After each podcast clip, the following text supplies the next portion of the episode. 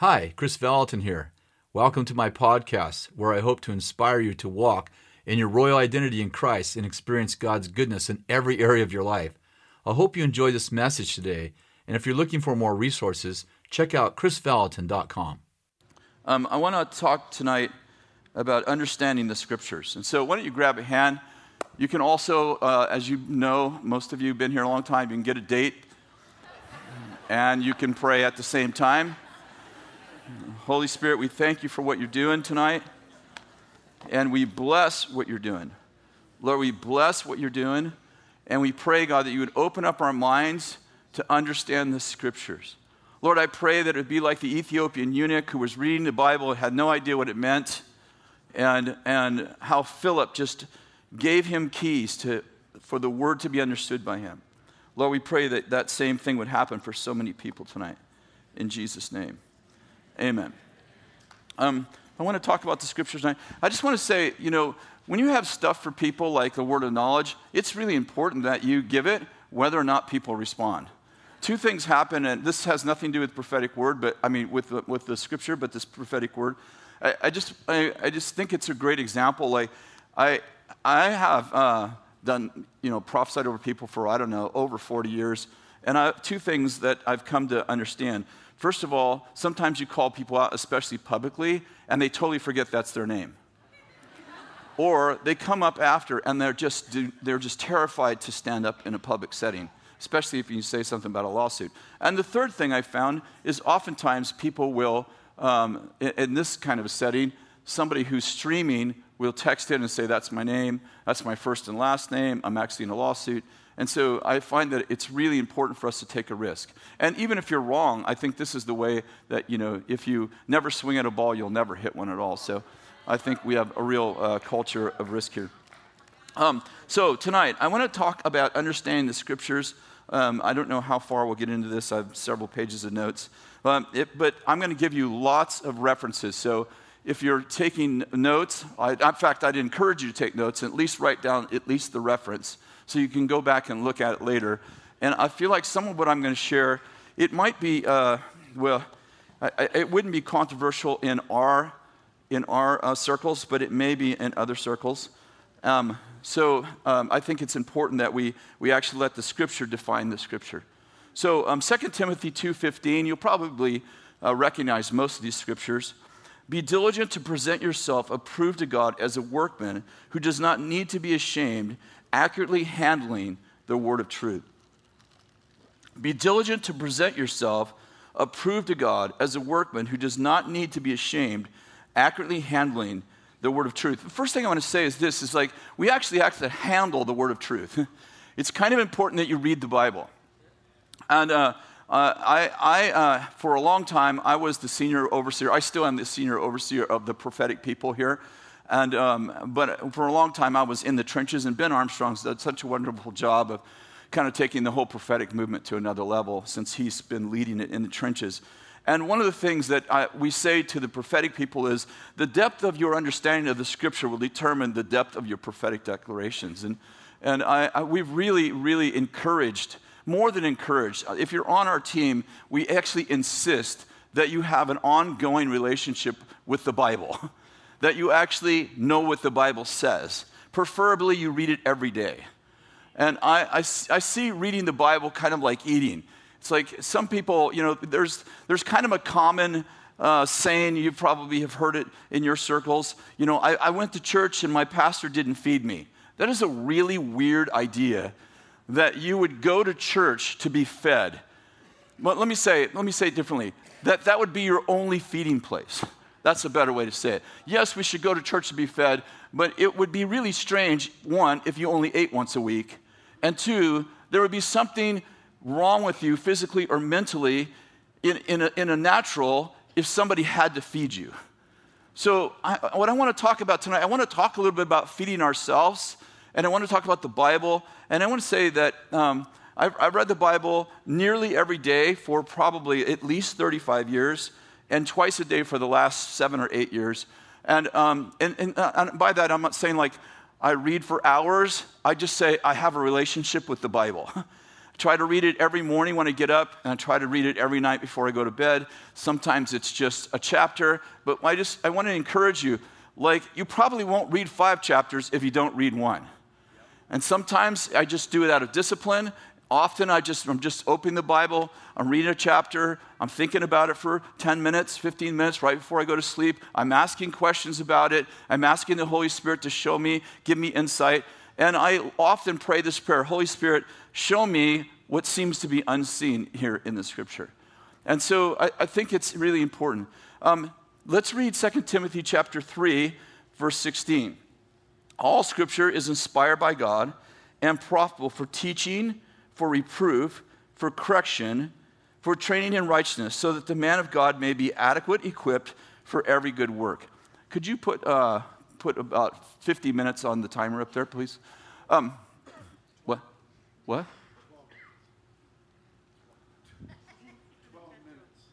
Oh, 12 minutes. So he said, he thinks I preach better in 12 minutes than I do in 50. I did a 12 minute, we, had, we were doing these 12 minute Inspire things. If you didn't go to the conference, I'll tell you, we, we did these 12 minute Inspire. So there's like four of them. We did two sets of four, and I did one 12 minute. And, and my whole team was like, he can never do it. He'll never stay. He can't even, he can't even get warmed up in 12 minutes. He can't even get people to get a date that soon. And I did it. I, I, pre, I, I, shared for 12 minutes, and when I got down off the stage, you thought I think I'd got a gold medal for something. There, that was amazing. Everybody was giving me high fives. it wasn't that the message was so good; it's that I actually finished in 12 minutes, and so something that literally everyone could actually understand. So that was good. So put 50 minutes up there, please. Forget what Bill just said.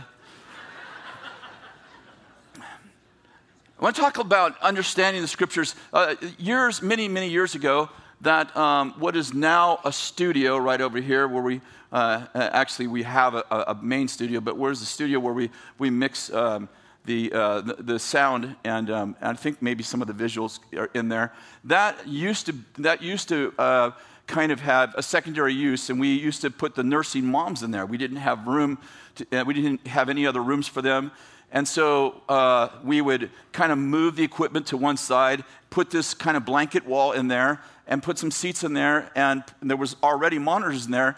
And the nursing mothers would go in there and nurse um, during the services. And on the door, it said, Stop, nursing mothers only. And one day I'm walking by that, and it's got a great big sign on it Stop, nursing mothers only. And I thought, you know, it'd be really, you know, it'd be really troubling if you didn't actually know what was going on in there. If you just thought that that was a studio and you didn't know mothers were in there nursing, you could misunderstand the sign. Like, could it mean only stop nursing mothers, everyone else can come in beyond this point? If you're a nursing mother, stop. Can't come in here. Or could it mean we must stop mothers from nursing?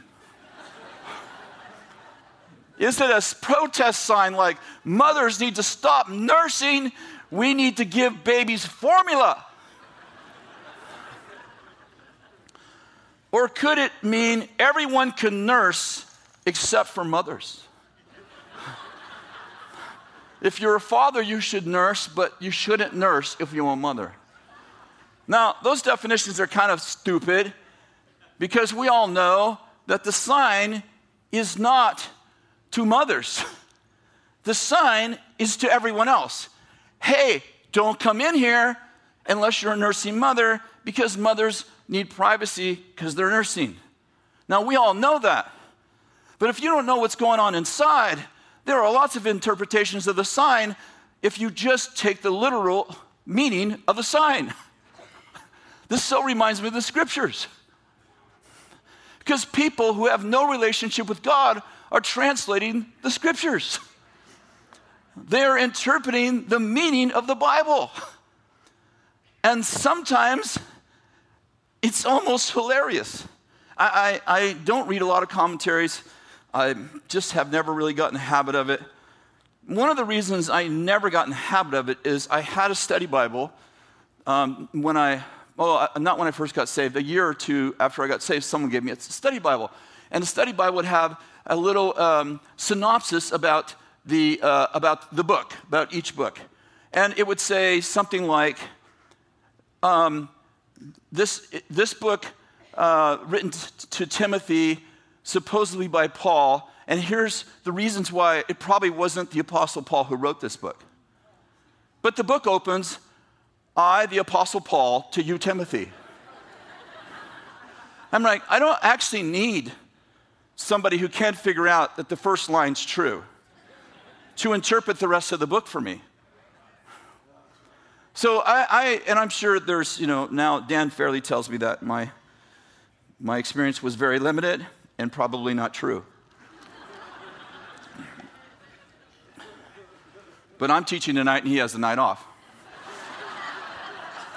that was a little joke. I'm simply saying it's funny to me. No, it's really not funny like in a humorous way. It's troubling, would be a better word, how some people translate the scriptures. And I'm like, you must not know what's going on in the room. People say things like, um, the miracles of the first century passed away with the apostles. I'm like, how did you come to that? Like Jesus said, Greater works will you do when I go to be with the Father. In Mark 16, Jesus is talking to his disciples and he says, He who believes and is baptized shall be saved. And these are the signs of those who believe. They'll cast out demons, they'll speak with new tongues, they'll eat, they drink deadly poison, it will not harm. And he gives them all these miracles, things you can't do unless God's with you. And he's like, These are the things he who believes and is baptized shall be saved. Okay, this is what I mean by believe. These signs will follow people who really believe.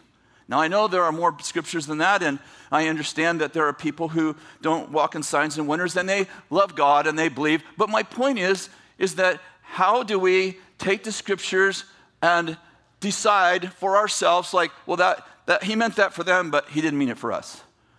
And, and I'm like, you must not have been in the room. Good point, Kris. In Matthew chapter 4, Jesus said, It is written, Man shall not live by bread alone, but by every word that proceeds from the mouth of God. It's not what God said, but what God's saying that causes us to be, give us, that gives us life. What God said tells us how God thinks. What God's saying tells us what God's thinking. For example, God says in Genesis chapter 22 to Abraham, Take Isaac to the top of the mountain and sacrifice him. How many of you know this story? And so he takes Isaac to the top of the mountain, and you know, that's about three days' journey. They get to the top of the mountain, and he's about to sacrifice Isaac. And then God says to him, Abraham, I provided a sacrifice. How many understand that if Abraham wasn't current with God. If Abraham only had the preceding word of God, not the proceeding God, how many know God can't, man can't live by bread alone, by, by every word that proceeds from the mouth of God, not preceded?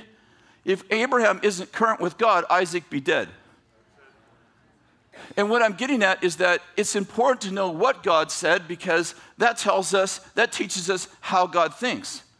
But it's really important to know what God's currently saying to us because that tells us what God is actually saying to us. And how many know that the manna, Jesus talked about that manna, the bread from heaven, is His word. You'll remember in the Old Testament that if they kept manna for more than one day, it spoiled.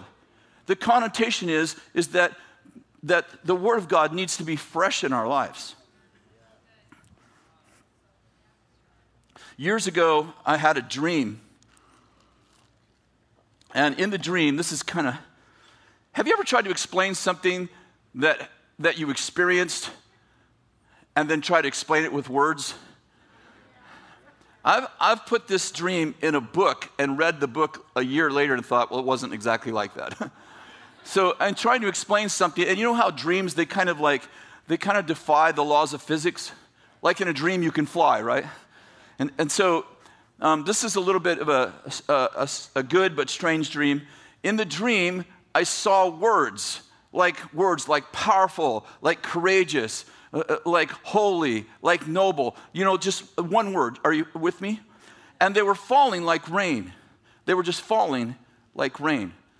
And they were all the same size and they were just falling like rain. And all of a sudden, in the dream, I heard, I'm giving you a new operating system. God said, I'm giving you a new operating system. And when He said, I'm giving you a new operating system, all of a sudden the words, this is the kind of hard part to explain, the words became alive. Like every word was alive. And it was, um, it was like 3D. It was like spinning and alive. And some of the words were really small, and some of the words were really, really big. Like some of the words would take up the whole screen, if we were using it as an example, and some of the words were really tiny, like almost like small print. And they were spinning. And, and the words were, um, the, the, the easiest way I can explain it is they were like 3D. Like you could, you could look at it, you could look at the word holy from here, you could look at it this way, you could, you could actually, like, like a car, you could lift the hood and see another dimension of the word. You could open the doors, it's a metaphor. You could open doors, you could see inside. What I'm getting at is that every word had dimensions inside and out. And then in the word, and then and then in the dream, I started to breathe the words in. Like the word, uh, the one I remember is the word courage. I saw the word courage. And in the dream, I went, ah, and I breathed the word. I know you're looking at me like, weird. I wish Dan was up here. in, the, in the dream, I breathe in the word courage. And when I breathe the word courage in, I would suddenly take on the manifestation of courage. I'd suddenly be courageous. And, and, and, you know, and each, each word I would breathe in, I would take on the characteristic of that word. But also the words had different characteristics. Like there was different ways to view the same word. And then the Lord said to me, I'm giving you a new operating system because I'm about to pour out the spirit of revelation on this generation, and that old wineskin will rip with the new revelation that I'm about to pour out on this generation. So I woke out of the dream. I remembered it was one of those dreams. You know, most dreams you wake up and you think you never forget it. 10 minutes later, it's gone. You're like, oh no, what was that dream? I woke up out of the dream and it was like burned into my mind. Like it was like the movie was still going when I was awake. It was, wasn't a dream easily I could easily forget. And I, I, was like, Lord, what does that mean? A new operating system. And I began to, and, and the, first, the first phrase I heard is this phrase Not all truth is created equal. When I woke up, not all truth is created equal. And then I began to, I, I, I started having all these scriptures come to my mind, and I started opening the scriptures, and I actually got up in the middle of the night, and I was like, what does this mean? And, and how, how do I, I, it's a new operating system. I need this operating system because I need the revelation. And so somehow this is a completely new operating system. Um, so, so in Isaiah 28, verse 10, it says, For precept must be on precept, and line upon line, here a little and there a little. And I, I began, that, especially that night, I began to see that truth had building blocks. It was precept upon precept, line upon line. For instance, you can't put your pants on, then put your underwear on. You can't put your shoes on, then put your socks on. You can't build uh, the roof first on your house and then build the foundation. Like there are actually there are actually truth is supposed to be built on top of truth. Are you with me? in other words, it's not just important that it's um, true, it's also important what order truth comes in. Are you following me?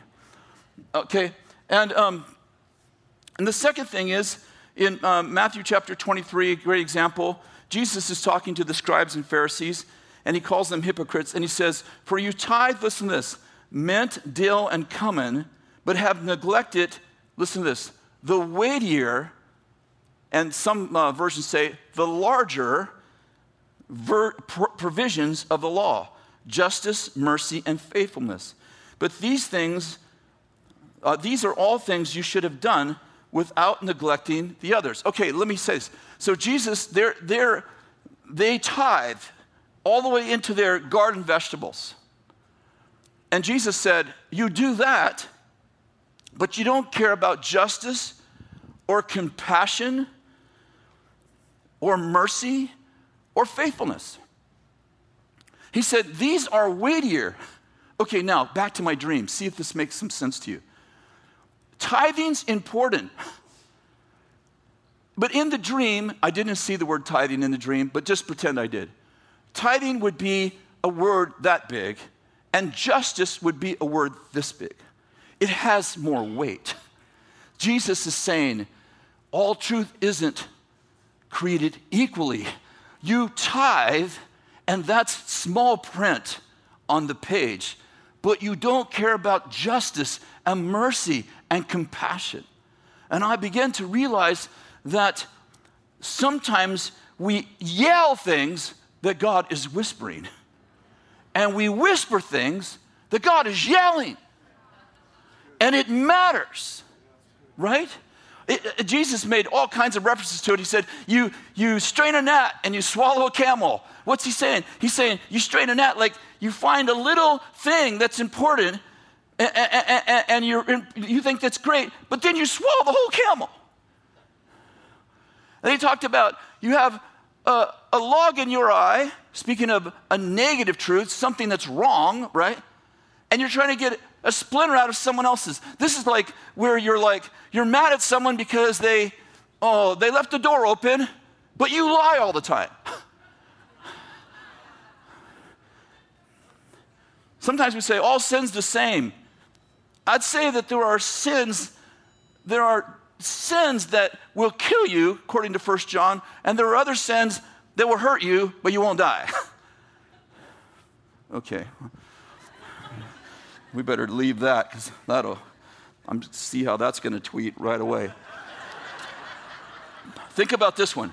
1 Corinthians chapter 13. You can quote it with me.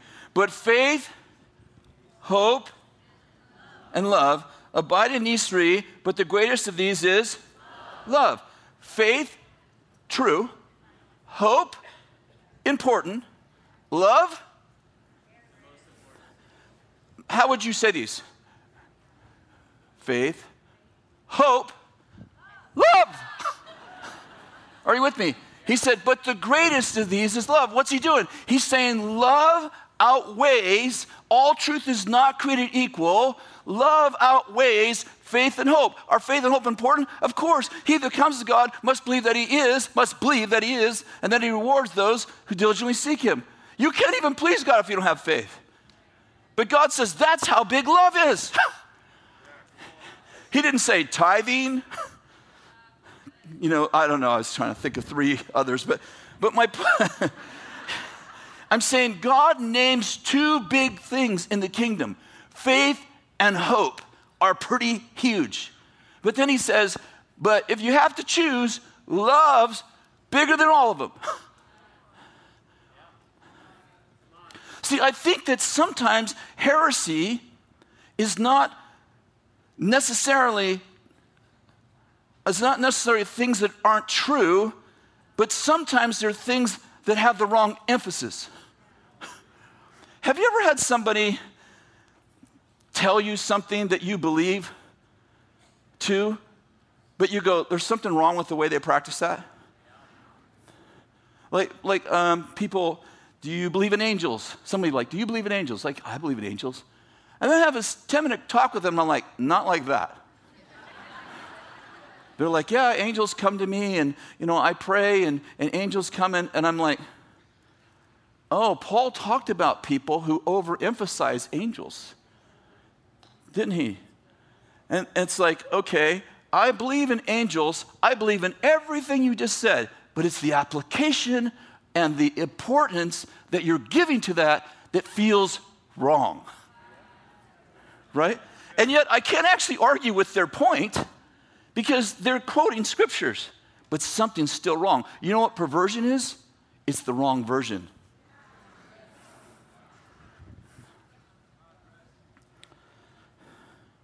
When truth is out of order, it creates disorder. Perversion is the wrong version. Think about this fatherhood and friendship. What happens if you reverse fatherhood and friendship? In other words, to my son, to my daughters, I'm a father and I'm a friend. Is it important that I get fatherhood ahead of friendship? Sure, it is. Because if I reverse those, I end up with spoiled kids. How many, kid, how many parents do you know? You don't have to raise your hand. Maybe you're some of them. Or those of you who are watching by Bethel TV, it's definitely you. You're not in here. We blame you. We always blame the people who aren't with us. That's just a little joke.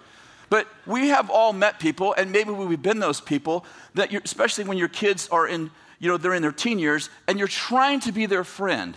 You want to be their friend, and yet there's this tension of discipline. There's this tension of should I let them go? And they're always like, Johnny's parents let them do whatever they wanted. They can stay up forever. They, they smoke marijuana with them.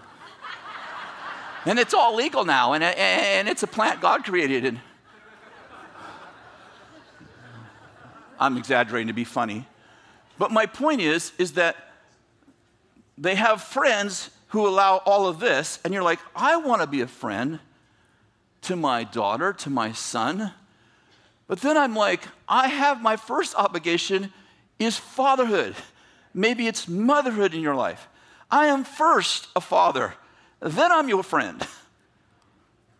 I love what Bill said something today. I, I, I, think I wrote it down, but he said something like, I'm not here to entertain you. I'm here, to, I'm not concerned about, I don't know what he said. It was awesome.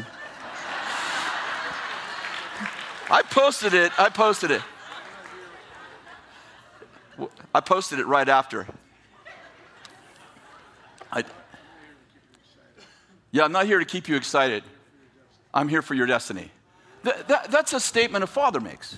He's not saying, I don't want you to be excited. He's not saying, I don't want you to have fun. He's saying, that's not my priority. that's, that's the fine print. The bigger print is, I'm here to make, to make sure you grow, that you're ready for life, that you're ready for your mate, that you're ready for the experiences you're going to have, that you're ready to have a relationship with God. That's my priority. I want you to have fun, but these are necessities, right? What happens if I, what happens if I, um, sorry, what happens if I reverse husbands love your wives and wives submit to your husbands? Oh, here we go. Now it got really quiet. What happens if I s- reverse those? Like, first of all, let me ask you do you think it's important that there's an order to this? Do you think it's important that husbands love your wives comes before or is has more weight or is weightier than wives submit to your husbands? I'd, I'd propose that if you are demanding your wife to submit to you, that you should try the weightier thing. Because God said that love is the weightier thing, even more than faith or hope. I would imagine that submission is way down the order. Listen, important? Yes. Submitting ourselves one to another? Yes. Honor important? Yes. But how do I do that if I have someone who doesn't love me? Can I do it? Yes. Do I want to be in a marriage like that? Probably I need to go get some help. I remember a man many years ago, I, I had counseled his wife and, uh, and, and, and, and given her some help. And she said, My husband's not a believer, but he'd like to come see you. Sure, have him come in. I, I was actually excited for him to come in because I kind of figured that he's 90% of the problem and I'm working with the 10. So, in this situation. So, anyway, he comes in. He's not a believer. He's really, really nervous. When I go to shake hands with him, he's trembling and he's sweating. So I'm trying to lighten it up, make it easy for him. And about 10 minutes into the, the, um, the session, he brings a Bible with him. It's a, it's, a, it's a Bible you'd put on the table, those family Bibles. It's a great big thing. It's just like this big, you know, it's not something you carry around. He brings it to the counseling session. I, I didn't actually know it was the Bible. He set it on a, on, uh, I thought it maybe was a counseling manual or something. He sets it on the, ch- on the chair and it's kind of like, the, you know, first 10 minutes, I'm like, what is that thing, you know? Well, it turned out to be like a picture Bible, King James, kid picture Bible, you know? And he opens, and so while I'm talking to him, you know, I'm talking to him and I said, so, you know, what's your, because I had already heard her side. She met with me three times. I'm like, so, you know, you guys are having some challenges. What's, you know, how can I help you? What's the problem? He cracks open the family Bible to 1 Corinthians 7, where it says that a wife has a duty to her husband, you know, to, for sex, for the act of marriage. And he goes, read that. She's not doing that. He doesn't even believe in God. but he wants to use the Bible, it's okay. He wants to use the Bible to get her to do what he wants. How many know that's a perversion? That's a perversion. Some of you are like, I've done that before. I tried reading Song of Solomon to my wife. I got down to the navel. She's like, stop. now. Thank you.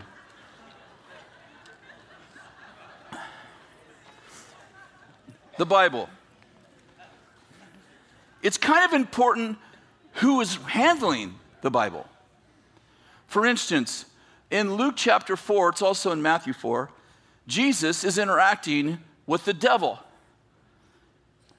And the devil, let me just read it to you, verse 8. Jesus answered him, It's written, You shall worship the Lord your God, serve him only. The devil asked him to bow down to him. And he led him into Jerusalem, and he had him stand on the pinnacle of the temple. And he said to him, If you are the Son of God, throw yourself down from here, for it is written, He shall command His angels concerning you to guard you, and on their hands they shall bear you up, so that you shall not strike your foot against a stone. Now, before we go on, that is an exact quote of Psalms 91, verses 11 and 12. The devil just used the Bible against Jesus. And he just said to Jesus, um, Let me quote what was written about you. I brought you up to the pinnacle temple, you can jump off. And the devil's trying to get Jesus to commit suicide. And he goes, You can jump off because it is written, and he uses the scripture against Jesus. And Jesus says to him, It is also written, You shall not put the Lord your God to the test. Uh, my point is, I don't know if I actually articulate this right, but the scriptures in the hands of the devil is not true. The Word of God and the Spirit of God equal truth. The Word of God, without the Spirit of God, Jesus, Paul said, the letter kills, but the Spirit gives life. We're going to see, Jesus said uh, in, in John, oh, well, I got the wrong scripture here, but it was good. You'll like it. Jesus said in John 5, verse 39, you search, you search the scriptures because you think in them you have eternal life. And it's these that testify about me, and you're unwilling to come to me to have life. So he said to the, to the Pharisees and the, and the scribes, You search the scriptures because you think you have life in the scriptures, and yet the scriptures lead to me, and you don't want to come to me. Listen, the goal of the Bible is not to memorize the Bible, it's to get to know the author. Now, it's great if you memorize the Bible, that's fine, but how many understand memorizing the Bible without getting to know the author is deception? People say, well, if you don't, if you, if you base your relationship with God on an experience, you can be deceived. How many know that's true? But if you have, a, but if you if you memorize the entire, if you memorize the Bible, if you have a relationship with the Bible and it doesn't lead you into a relationship with God, you're already deceived. Some people say, all of the answers for life are in the Bible. That's not true. All the answers for life are in the author. How many would like to know where God would like you to work? How many would like to know who God would like you to marry? Well, a lot more hands came up. Can you find, listen, if your wife's name, your potential wife's name, not Mary, or Esther. You know, you got about 30 people you can marry. And if you're not going to be a carpenter or a shepherd, you're in trouble. Ain't no IT people in here. Does God care where you work? Of course he does. Does he care who your mate is? Of course he does. Does he have, does he have some input into that in your life? Of course he does. Are you going to find a verse for it? Probably not. I'm simply trying to demonstrate that not all not all the answers for life are in the Bible, but all the answers for life are in the author, and the Bible's goal is to get you to know the author. It'd be really weird if you sat outside and read the owner's manual to your car and never drove your car. So I've memorized the whole thing. Okay. Awesome. Years ago, one of my jobs when I first came here the first year, I, I didn't know anybody and, and uh, I wasn't nearly as busy. And when we would have a conference, one of my jobs was to go pick up at least one or two of the conference speakers. So I didn't know any of the conference speakers. So typically, Judy, Bill's secretary, she would give me the brochure and, and she would circle the, the person I'm picking up, you know, his picture. So I would go like, I remember picking up Bob Jones and Bobby Connors and Larry Randolph, and I didn't know any of these guys. And so that she would take a Sharpie and she'd circle, this is the guy you're picking up. And I would put the picture, the brochure on the front seat, and I would go to the airport to pick him up. Now, how many of you know I didn't have Bobby Connors in the front seat? I had a picture of Bobby Connors. And the goal is, is that when I saw him, I would know him.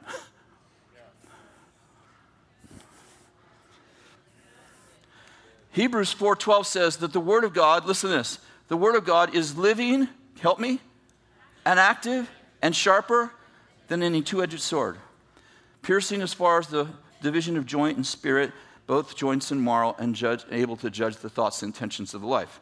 Do you know you could destroy every Bible in the entire world, in every format, off of every computer, and wouldn't destroy the Word of God? Because the Word of God, according to John 1, that the Word of God, heaven and earth will pass away, but His Word won't pass away. And His Word was there before the world was made. The Word was with God, and the Word was God, and all things came into being through Him, and without Him, nothing came into being that came into being. And the Word became flesh and dwell among us. I, I believe that this is the inerrant Word of God. But I could eat this.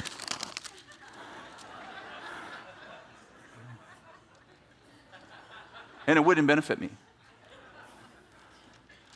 I remember years ago, I, I, don't know if Bill remembers this, but when Bill, I think the first or second year that Bill came to Weaverville, we cleaned out the attic. And there was a whole bunch of old Bibles in there. Do you remember this? There was a whole bunch of old, uh, like, I don't know, third edition King James Bibles. It was like the way back King James Bibles. And so we were cleaning all this stuff out, and there was, I don't know, there was a couple hundred of them. And Bill's like, take these Bibles to the dump. To the dump. It's the Word of God. I can't take the Word of God to the dump. And we had, I don't know if you remember this, but, uh, but I remember it distinctly because I was like so troubled, like, no, we can't take them to the dump. Like, what are you going to do with them? Let's burn them. Well, you can't burn the Bible. You can't burn the Bible like they burned the demon, the satanic stuff. They burned the satanic Bible. You can't burn the Bible. You can't burn the Word of God. And we're like, what do we do? Let's shred them. No, you can't shred the Word of God. A lot of people are driving around with a brochure and thinking they have Bobby.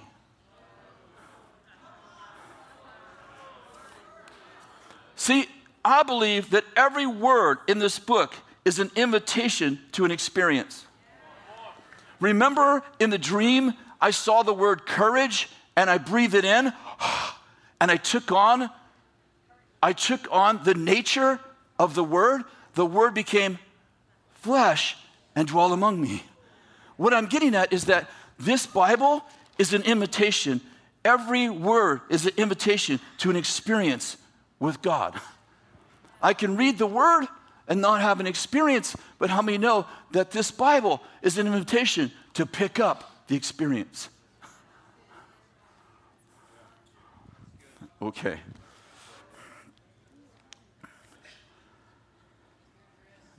I know.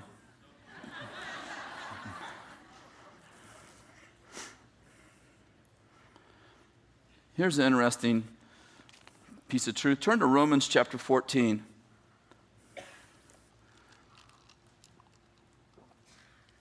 It's probably not going to have the impact it would if we read through the book of Romans. And by the way, the book of Romans is one of those books that, you know how we talked about 10 minutes ago about line upon line, precept upon precept, how it builds here, there, here, a little, there, a little. You have to put the foundation on before you frame the house, and you have to put, you have to frame the house before you put the roof on, that sort of thing. You have to put your underwear on before you put your pants on. You have to put your socks on before you put your shoes on, and there's kind of an order. Romans is really has an order. And by the way, there are big portions of the book of Romans that if you just take them by themselves, you will end up thinking that mothers shouldn't be nursing.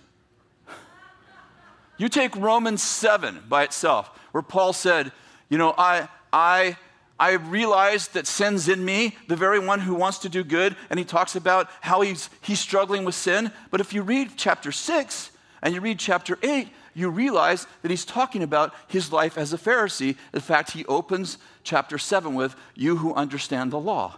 And he begins to talk about what it was like when he learned more and more of the Word of God, but he didn't know God, and he became guiltier and guiltier because the more he learned, the more he realized that he wasn't keeping the Word, but he had no power to do it. And that's why Romans 8 says, There is therefore no condemnation for those who are in Christ Jesus. For what the Word could not do, what the law could not do, weak as it was, God did by giving us His Spirit.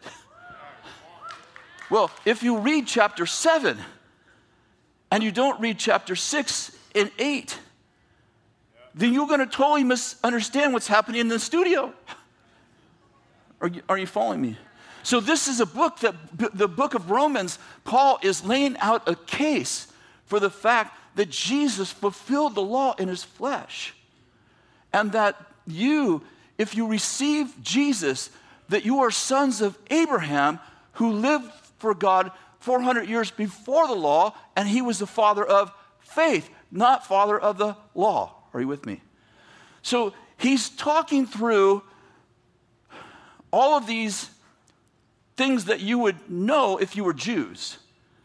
And he tells them things like keeping the law and eating certain foods. You don't need to do, do that anymore because it was fulfilled in Jesus. Jesus didn't nullify the law, he fulfilled the law. Are you with me? So then he starts talking in Romans 14 about two guys. Now, so you, you, the impact of this is 13 previous chapters. And he's basically telling you, like, you don't have to keep all of those laws anymore because you're in Christ. And he gets to this guy, verse four, uh, chapter 14, verse 1. Now, except the one who's weak in faith but not for the purpose of passing judgment on his opinions. Get this, except the one who is what? Weak in faith.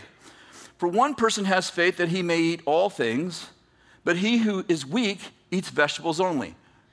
Pause. I'd like to point out that if you're a vegetarian, the Apostle Paul, in the Word of God, said you're weak in faith. And of course, you would have to know the context to understand that he's not talking about vegetarians here. He's talking specifically about the law and people who do certain things to try to be righteous. Are you with me? So then he goes on to say, the one who eats is not, the one who's we, I'm sorry, uh, eats vegetables only. The one who eats is not to regard with contempt the one who does not eat. And the one who does not eat is not to judge the one who eats. For God, for God has accepted him. Who are you to judge the servant of another? To his own master he stands or falls, and he will stand, for the Lord is able to make him stand. One person regards one day above another, another regards every day alike. Each person must be, listen to this, fully convinced in his mind. He who observes a day observes it for the Lord. He who eats does it for the Lord, for he gives thanks to God. And the one who does not eat, for the Lord, he does not eat, and he gives thanks. Down to verse 14. I know and am convinced that in the Lord, in the Lord Jesus, that nothing is unclean in itself, but to him who thinks it's unclean, to him it's unclean.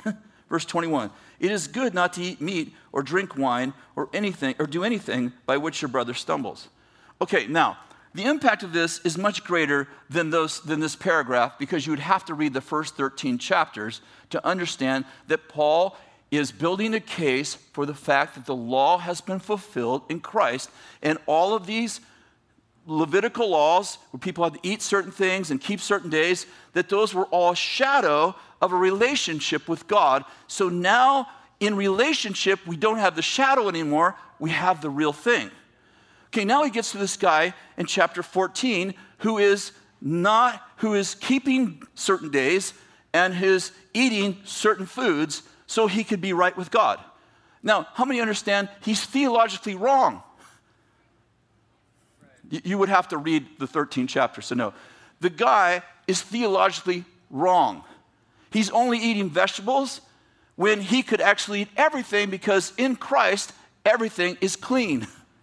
But he believes it's not. Is he wrong? He's theologically wrong, but he's relationally right. Paul's point is that even though he's wrong theologically, because he does it for the Lord, it's the business of the Lord to work it out, not you. And then he says to the guy who eats meat, for example, if you bring him over your house and you serve him meat, and you put him under pressure to eat meat that he has no faith to eat, but he eats it because he feels pressure to, or somehow he eats the meat because there's nothing else to eat, or whatever. He's in a situation where he eats the meat. You have caused your brother to stumble, not because you're theologically wrong, but because he has no faith for what you just caused him to do.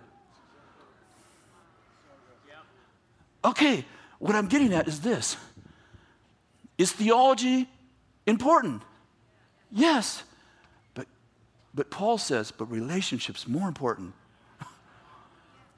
And Paul says a guy could have wrong theology and still have a relationship with God and be using his wrong theology to do the right thing. He has the right heart, he just has bad theology. We come in on Facebook and Twitter and Instagram and we thrash people who don't get it exactly the way we see it. We tell people, like, this is the way it's got to be. You are absolutely wrong. You're not even a believer. And Paul's like, hey, theology is important. Share with your brother your convictions, but ultimately he has to work it out with the Lord.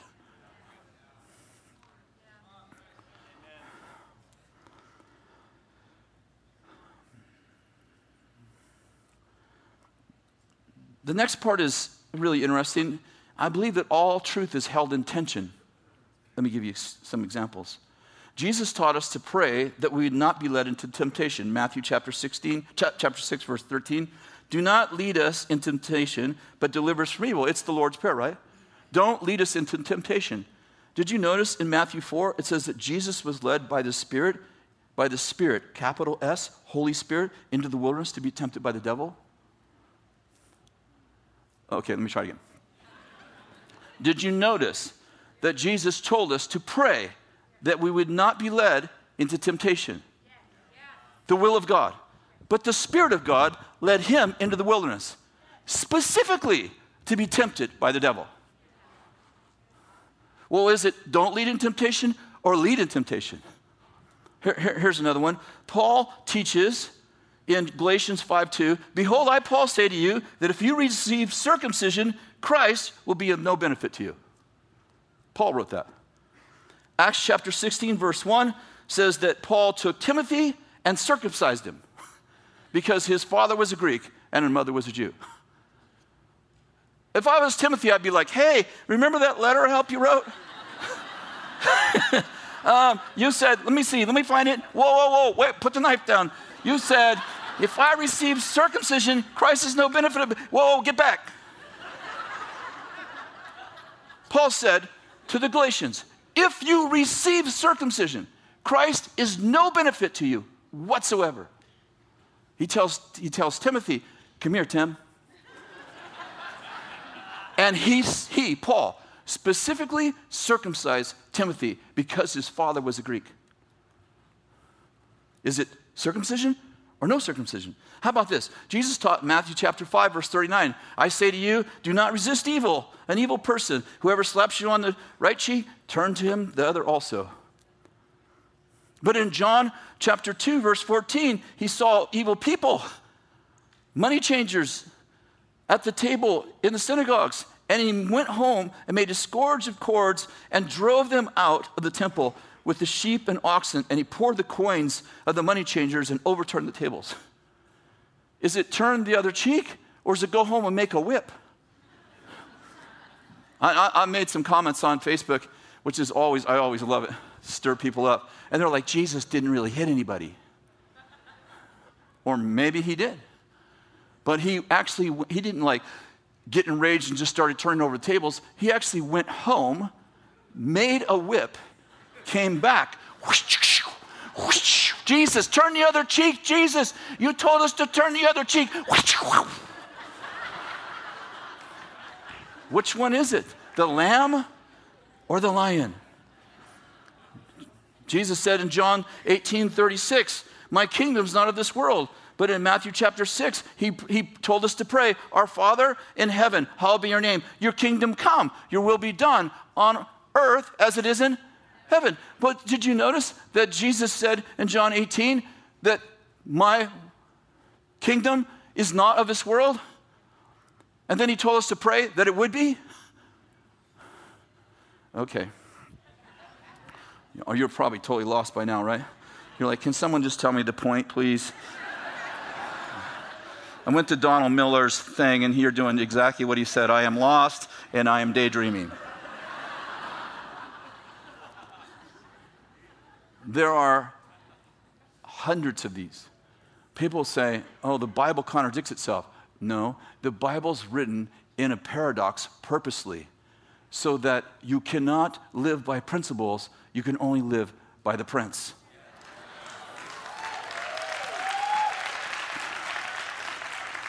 So you can learn all the principles of the Bible, then you don't know what to do.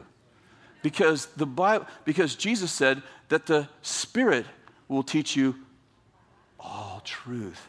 And the Spirit will lead you into all truth. And John said in 1 John, the anointing, you need no one to teach you, for the anointing that's in you will teach you. Wait a second, why am I reading the Bible?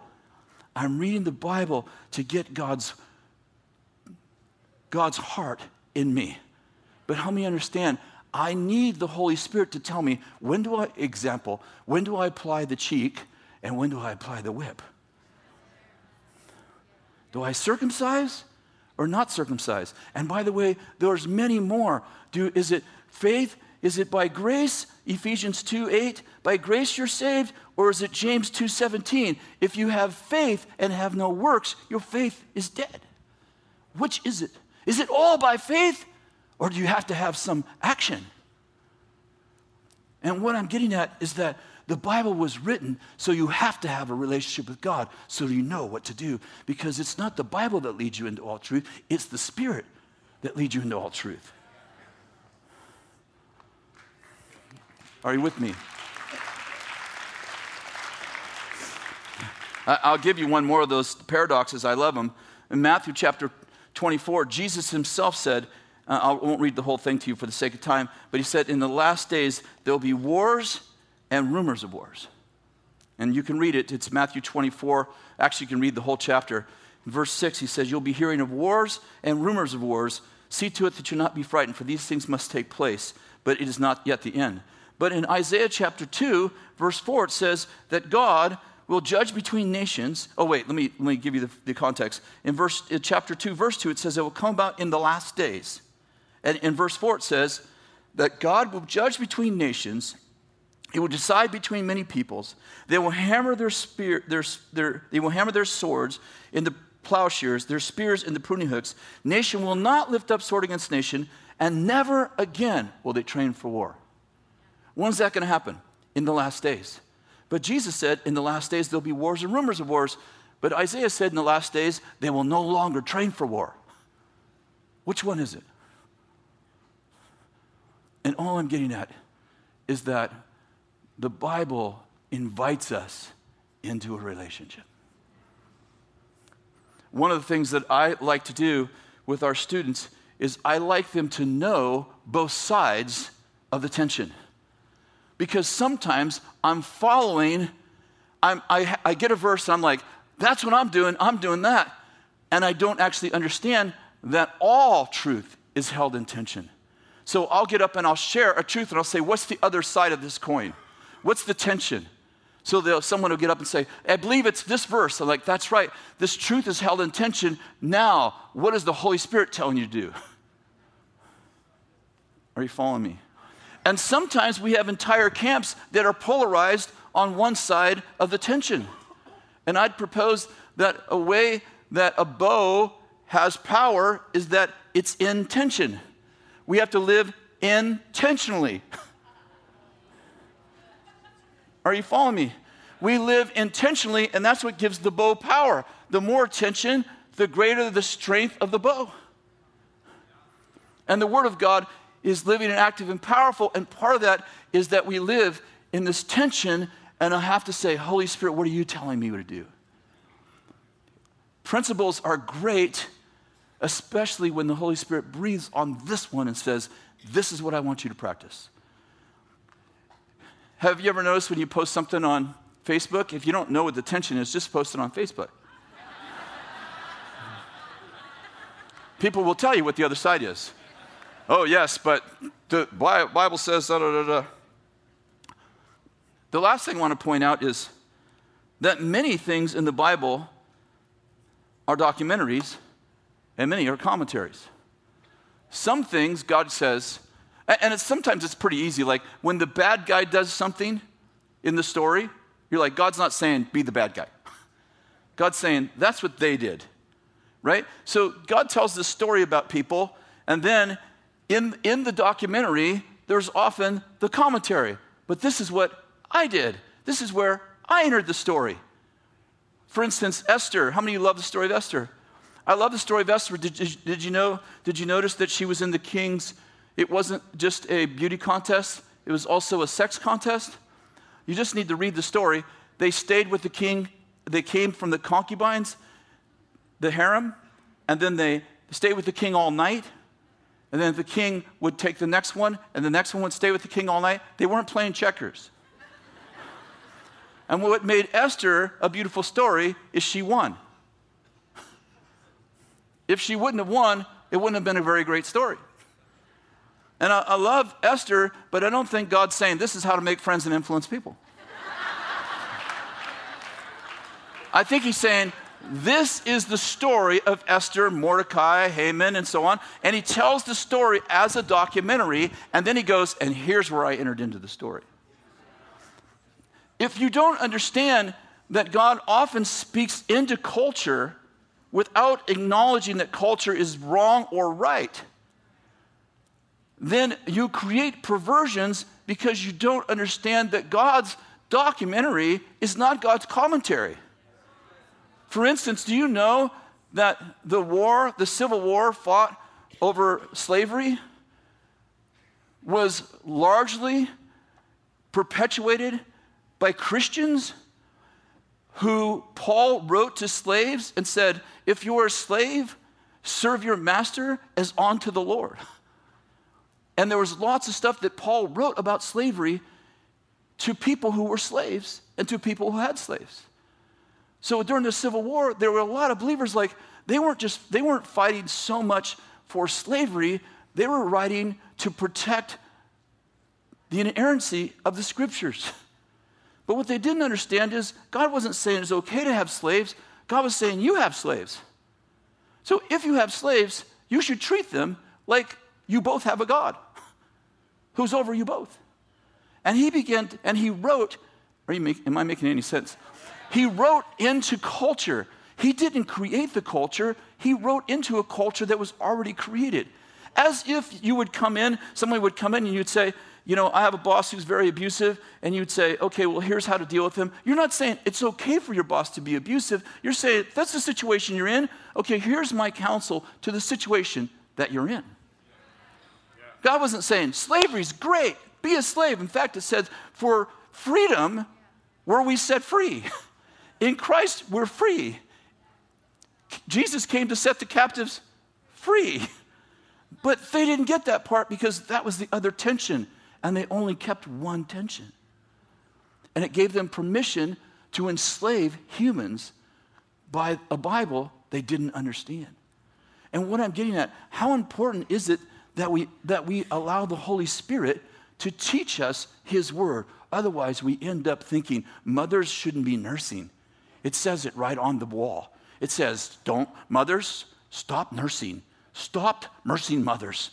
Mothers shouldn't nurse. God's in favor of formula. and we can quote it right here. This is what it says right there. It's because you haven't been inside the studio and you don't know this is the place where nursing mothers nurse. And the, the, the sign isn't to anyone, isn't to nursing mothers, it's to everyone but nursing mothers. It's actually there to protect the mothers who are nursing. Are you following me?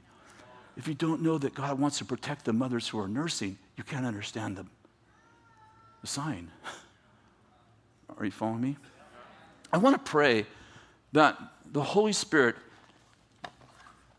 would be our guide. I was going to say our spirit guide, but it's just getting too weird tonight. that the Holy Spirit would guide us into all truth. And I really believe that the Lord wants to set us free from a, a religious spirit. And I think that there are some people in the room that the enemy has taken the scriptures and twisted them in your life. And you live under a shame because the scripture said such and such. And by the way, uh, example, like some of you are divorced. And by the way, God hates divorce. We all know that. God also got divorced. He divorced, divorced Israel. It's not okay. It happened. It was bad. How many you know that the devil telling you God hates divorce after it's happened is not redemptive? the devil using the scriptures about God hating divorce after you've passed through that season, after you've went through a hard time, and it's like, and using it to disqualify you, how many know those scriptures are important, but you're in a different season and God's redeeming you? Maybe you're watching by Bethel TV and you've gone through a tragedy and, you know, and you were wrong. You were wrong. You admit it you're wrong. And you, you did something that the scripture said was wrong and you, you did it anyway and, and, and the enemy comes in and he's quoting scriptures to you all the time. How many know that when the, when the devil quotes scripture to you, how many know that's for condemnation? and sometimes you think, well, because the Bible says it, I'm like, the enemy uses the Bible against Christians. He knows the Bible better than you do. He's been around a long time. But the Spirit comes to free you. And how many know what did Jesus use against the devil? He also used the Bible. it's really important that we accurately handle. What was the opening scripture? That we're workmen who know how to accurately handle the word of truth. That we know how to take the sword of the truth and we know how to use it to defend ourselves. We know how to use it to lead ourselves. We know how to use it to connect with God and get to know God. So, can you stand? Let me pray for you.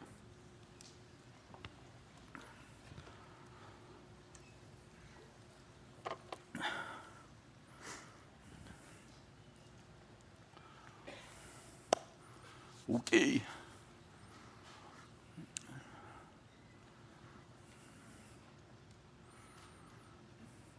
You know, um, I was thinking about, Paul said it's with the heart that man believes, not the head. Head's important, renewed mind's important. How many know it's the heart that believes? Would you put your hands on your heart right now and we'll pray for all of us? Holy Spirit, I thank you that you want to lead us into all truth that you want to guide us, you want to lead us, you want to lead us into our promised land. Holy Spirit, you want us to rightly divide the word of truth. You want, to, the, you want the, the word that's sharper than a two edged sword to cut off things in our life that shouldn't be there, like a surgeon's scalpel. And Holy Spirit, I just pray right now that you would come in here as a guide, as our leader as our teacher, as our rabbi, as the one who leads us from faith to faith and glory to glory. And Lord, I just released that word to everyone. And I pray that we would grow our relationship with the Holy Spirit. If anybody's in here tonight and or maybe you're watching by Bethel TV, and you're just like tonight, as I was sharing, you just felt that thing that you thought was maybe the Lord. You're like, oh, I can see it clearly now. That's the enemy doing what he did to Jesus at the Mount. I'm sorry, at, at, at in the wilderness. If that's you, would just raise your hand. I want to pray for you right where you're at. I'm not going to have you come up. Would you just raise your hand right now? If you're watching by Bethel TV, just, just stand right where you're at and just accept this prayer. I feel like the Lord wants to bring, break condemnation off of people. Can you just raise your hand if that's you? Good. Yeah. Just put your hand on the shoulder of the person next to you if they have their hand up. We're just going to pray right now that God breaks shame and condemnation. You know, Romans 8, Paul said, There is therefore now no condemnation for those who are in Christ Jesus. And so we break the power of shame, people all over the place. We break the power of shame we break the power of condemnation off of you in Jesus' name. We break this, the, even the, the, the, the scriptures that were twisted to condemn you. Well, we break those off of you in Jesus' name, and we pray that the Holy Spirit would lead you into the scriptures that, the, that, that, that God is, is, is sharing with you in your life. I just release those in your life right now that you would have an and suddenly, that you would have an awakening, that you would have a, a, a, epiphany, that, that something would happen right now and you would just have the Holy Spirit say, This is what I'm saying to you. This is what I'm telling you to do. Lord, I bless every single person that's in this room and those who are watching by Bethel TV. I just release this word over you too. That right now that you would come out of the shackles and chains of condemnation and that, yes, we want conviction in our life, but we don't want shame. We don't want condemnation. We release peace in your life, and we release peace over all these folks right now, in Jesus' name. How many of you want a greater understanding of the Bible? You want the Bible to come alive to you? I just, let's just pray that right now. I pray that the Bible would unfold to you. I, I, I had this experience uh, uh, several times actually where I start reading the Bible and it feels like the Apostle Paul stands up and he begins to like do an audible. Like he begins to quote his own book to me.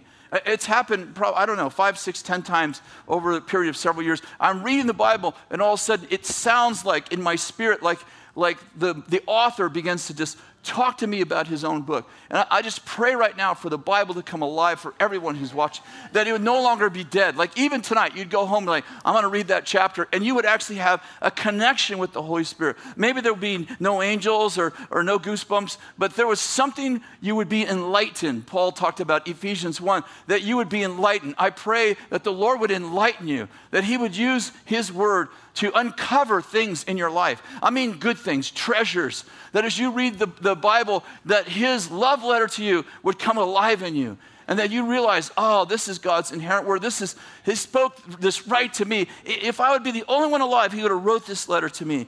And Lord, we just bless what you're doing right now in Jesus' name. Thank you, Lord. There may be some folks in here. Yeah, let's just give it up for the Lord. It's good.